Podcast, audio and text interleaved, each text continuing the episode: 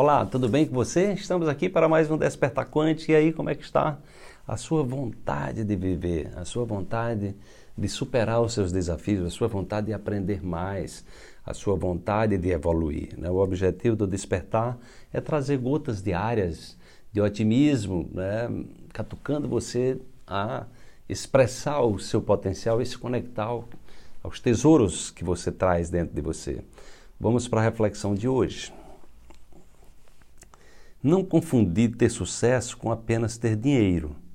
O sucesso está associado à sua capacidade de servir e de vencer a si próprio. O dinheiro é uma consequência natural da sua prosperidade nos níveis mental, emocional e espiritual. Espiritualize-se. É, então, na sociedade que a gente vive, na sociedade de consumo. Né? Então as pessoas confundem ter sucesso com ter dinheiro. Isso não é verdade. Também não significa que o fato de você ter dinheiro não significa que você não tem sucesso. Também não é, não é assim. Né? Ter dinheiro é, uma, é, um, é o lado material da existência que é importante. É importante você ter dinheiro. Não tem problema nenhum você ter dinheiro. Naturalmente, se você obter esse dinheiro de forma justa, honesta, com seu trabalho, né, com seu talento, então não há nenhum problema de você ser um milionário, de você ser um bilionário, um arquibilionário. Não, não, não tem problema nenhum nisso. Desde que seja, como eu falei, de forma justa e honesta, não há nenhuma, nada que se contraponha a isso, porque a natureza é abundante. A questão é que você precisa equilibrar é? a prosperidade financeira, ela precisa também estar associada à prosperidade na dimensão espiritual, na dimensão mental, na dimensão emocional. É?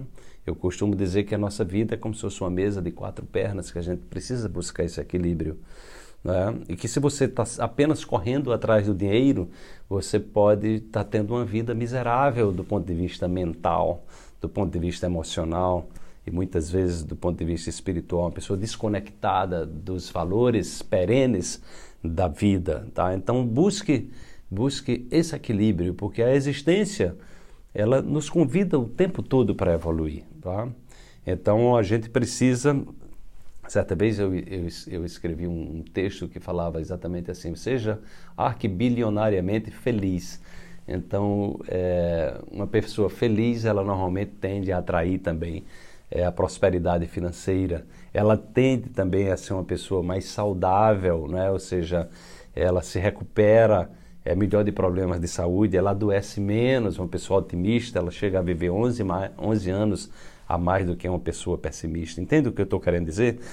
Então busque amplificar a sua esfera de percepção sobre o que é prosperidade, não é? porque a prosperidade financeira é como se fosse a ponta do iceberg da prosperidade. A verdadeira prosperidade é essa integração onde nós podemos ser arquibilionariamente é, ricos do ponto de vista financeiro, mas nós precisamos também ser ricos, arcobilionariamente ricos no nível mental, de ter, ter, bons pensamentos, pensamentos positivos, emocional, ou seja, gerenciar bem as nossas emoções, não sermos escravos das nossas emoções e também sermos arquibilionariamente é, é, do ponto de vista é, espiritual, ou seja, ter essa compreensão da inteligência que rege as nossas vidas, rege o universo, e que a gente entenda que existem leis universais perenes que a gente precisa estar integrado a ela. Aí sim a gente pode dizer que nós somos pessoas ricas, né? sobretudo se você é rico